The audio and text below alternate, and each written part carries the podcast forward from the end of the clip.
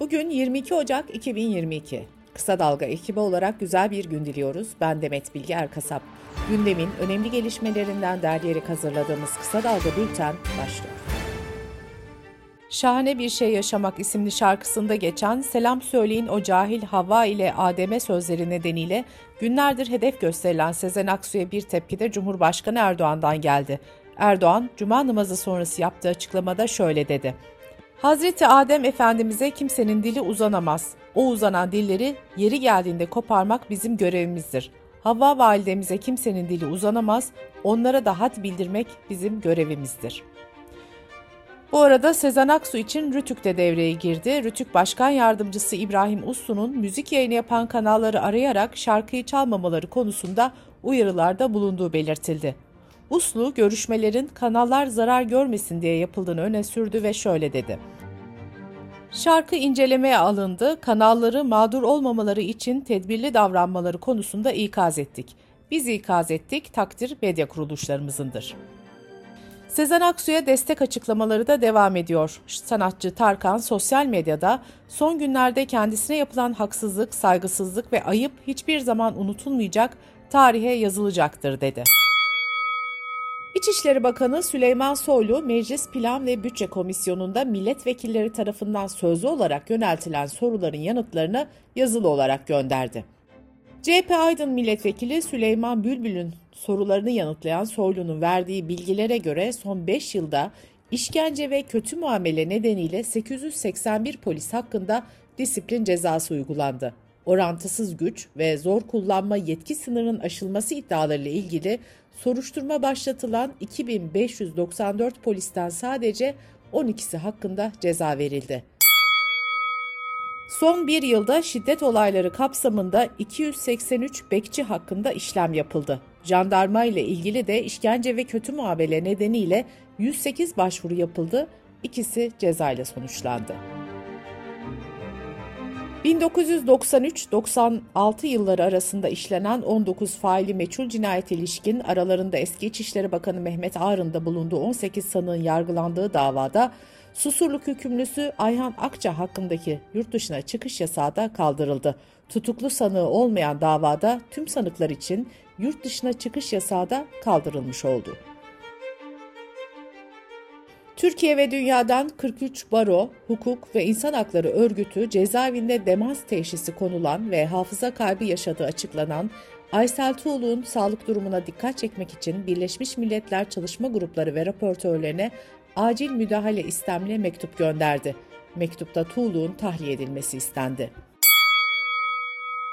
Deva Partisi Genel Başkanı Ali Babacan sosyal medyadan yaptığı paylaşımda Yaşayan Diller ve Lehçeler seçmeli dersi için çocukların teşvik edilmesini ve seçmeli Kürtçe dersiyle ilgili kampanyayı destekliyorum dedi. Gelecek Partisi Genel Başkanı Ahmet Davutoğlu da Kürtçe dersinin seçilmesi yönünde çağrı yapmıştı. Aksaray'da 10 yaşındaki öğrencisini dövdüğü gerekçesiyle öğretmenlik mesleğine son verilen Ali Rıza Yeğen'in hizmet sınıfı değiştirilerek İl Milli Eğitim Müdürlüğü'nde idari memur olarak görev yapacağı öğrenildi. Afet ve Acil Durum Yönetimi Başkanlığı ülke genelinde etkili olacak soğuk hava nedeniyle uyarıda bulundu. Balkanlar üzerinden gelmesi beklenen soğuk ve yağışlı havanın batı kesimlerden başlayarak ülke genelinde etkili olması beklenirken pazartesi gününden itibaren ülkenin Karadeniz üzerinden gelecek daha soğuk ve yağışlı havanın etkisi altına gireceği belirtiliyor. Covid-19 gelişmeleriyle bültenimize devam ediyoruz. Sömestr tatili dün başlarken Milli Eğitim Bakanı Mahmut Özer, yarı yıl tatilini uzatmamızı gerektirecek bir durum yok. 7 Şubat'ta yüz yüze eğitime devam etmek için okullarımızı açacağız dedi. Çağdaş Hukukçular Derneği Genel Başkanı Selçuk Kozağaçlı'nın cezaevinde koronavirüse yakalandığı açıklandı. ÇHD'den yapılan açıklamada hapishane koşulları tutsakların sağlığını tehdit etmeye devam ediyor denildi. Aşı zorunluluğu Avusturya parlamentosunda saatler süren tartışmanın ardından 33'e karşı 137 oyla kabul edildi. Avusturya böylece aşı zorunluluğunu kabul eden ilk Avrupa Birliği ülkesi oldu. 4 Şubat'ta yürürlüğe girmesi planlanan yasal düzenleme uyarınca Aşı yaptırmaktan kaçınanlar Mart ortasından itibaren 600 ila 3000 euro arasında değişen yüksek para cezalarına çarptırılacak. Yasal düzenlemede bazı istisnalarda bulunuyor. Hamileler ve tıbbi engelleri bulunan kişiler aşı olmayabilecek. Ayrıca 14 yaşın altındaki çocuklar da aşı zorunluluğundan muaf tutulacak. Omikron varyantının etkisi altında olan Avrupa'da İngiltere, Fransa, Almanya, İtalya ve İspanya'da toplam tespit edilen günlük vaka sayısı 1 milyonu geçti. Fransa 425.183 günlük vaka sayısıyla en fazla COVID-19 vakası açıklayan ülke oldu. Sırada ekonomi haberleri var. Türkiye İstatistik Kurumu Tüketici Güven Endeksini açıkladı. Endeks önceki aya oranla %6,2 oranında arttı. Aralık ayında 68,9 olan endeks Ocak ayında 73,2'ye yükseldi. Uzun süredir düşüş eğilimi gösteren endeks Aralık ayında bir önceki aya göre 3,1 düşüşle 68,9 seviyesine kadar inmişti.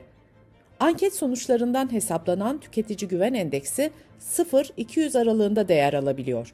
Endeksin yüzden büyük olması tüketici güveninde iyimser duruma, yüzden küçük olması ise tüketici güveninde kötümser duruma işaret ediyor. Ocak ayındaki %73,2'lik endeks değeri de tüketicinin güven konusunda hala kötümser olduğunu gösteriyor. Türkiye Odalar ve Borsalar Birliği verilerine göre Aralık ayında kurulan şirket sayısı bir önceki aya göre %4.1 oranında azalırken kapanan şirket sayısı %145.8 oranında arttı. Kapanan kooperatif sayısı %122.8, kapanan gerçek kişi ticari işletme sayısı ise %63.3 oranında artış gösterdi. İran'ın 10 günlük gaz kesintisinin ardından kısıtlamaya giden BOTAŞ, sanayi tarifesinde ay ortasında değişikliğe gitti. Bu tarife değişikliği ile sanayide kullanılan gazda yıllık zam oranı %435'e yükseldi. Bu arada organize sanayi bölgelerinde faaliyet gösteren sanayiciler kademeli tarife nedeniyle haksız rekabet yaşandığını söyledi. Ankara Ostim Sanayici ve İş Adamları Derneği Başkanı Süleyman Ekinci şöyle konuştu. Bireysel olarak doğalgazın metreküpünü 2,4 TL'ye kullanan tüketiciler, organize sanayi bölgesinde ise en üst kademeden 6,5 lira civarında para ödüyor. Bu üzülerek söylüyorum ki sanayiciyi cezalandırmaktır. Sanayiciler, Sanayi Bakanlığı, Enerji Bakanlığı ile BOTAŞ ve Enerji Piyasası Düzenleme Kurumu'na taleplerini içeren bir de yazı gönderdi. Yazıda doğalgaz tarifesi uygulamasının gözden geçirilmesi, eşitlikçi ve adil şekilde yeniden düzenlenmesi istendi. Türkiye İstatistik Kurumu verilerine göre Temmuz, Ağustos, Eylül aylarından oluşan 3. çeyrekte yurt içinde ikamet eden 18 milyon 786 bin kişi seyahate çıktı. Seyahate çıkanlar 29 milyar liradan fazla para harcadı. Ancak seyahate çıkanların büyük çoğunluğu otellerde değil en çok arkadaş veya akraba evinde kaldı. Dış politika ve dünyadan gelişmelerle kısa dalga bültene devam ediyoruz. Rusya'nın Ukrayna sınırına askeri birlikler yığmasıyla tırmanan gerilim devam ederken sorunun çözümüne yönelik diplomatik çabalar da sürüyor.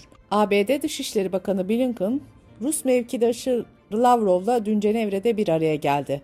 Blinken görüşme öncesinde şu uyarıyı yaptı. Eğer bir Rus askeri Ukrayna sınırını aşarsa o zaman gerçekten derin bir sorunla karşı karşıya kalırız.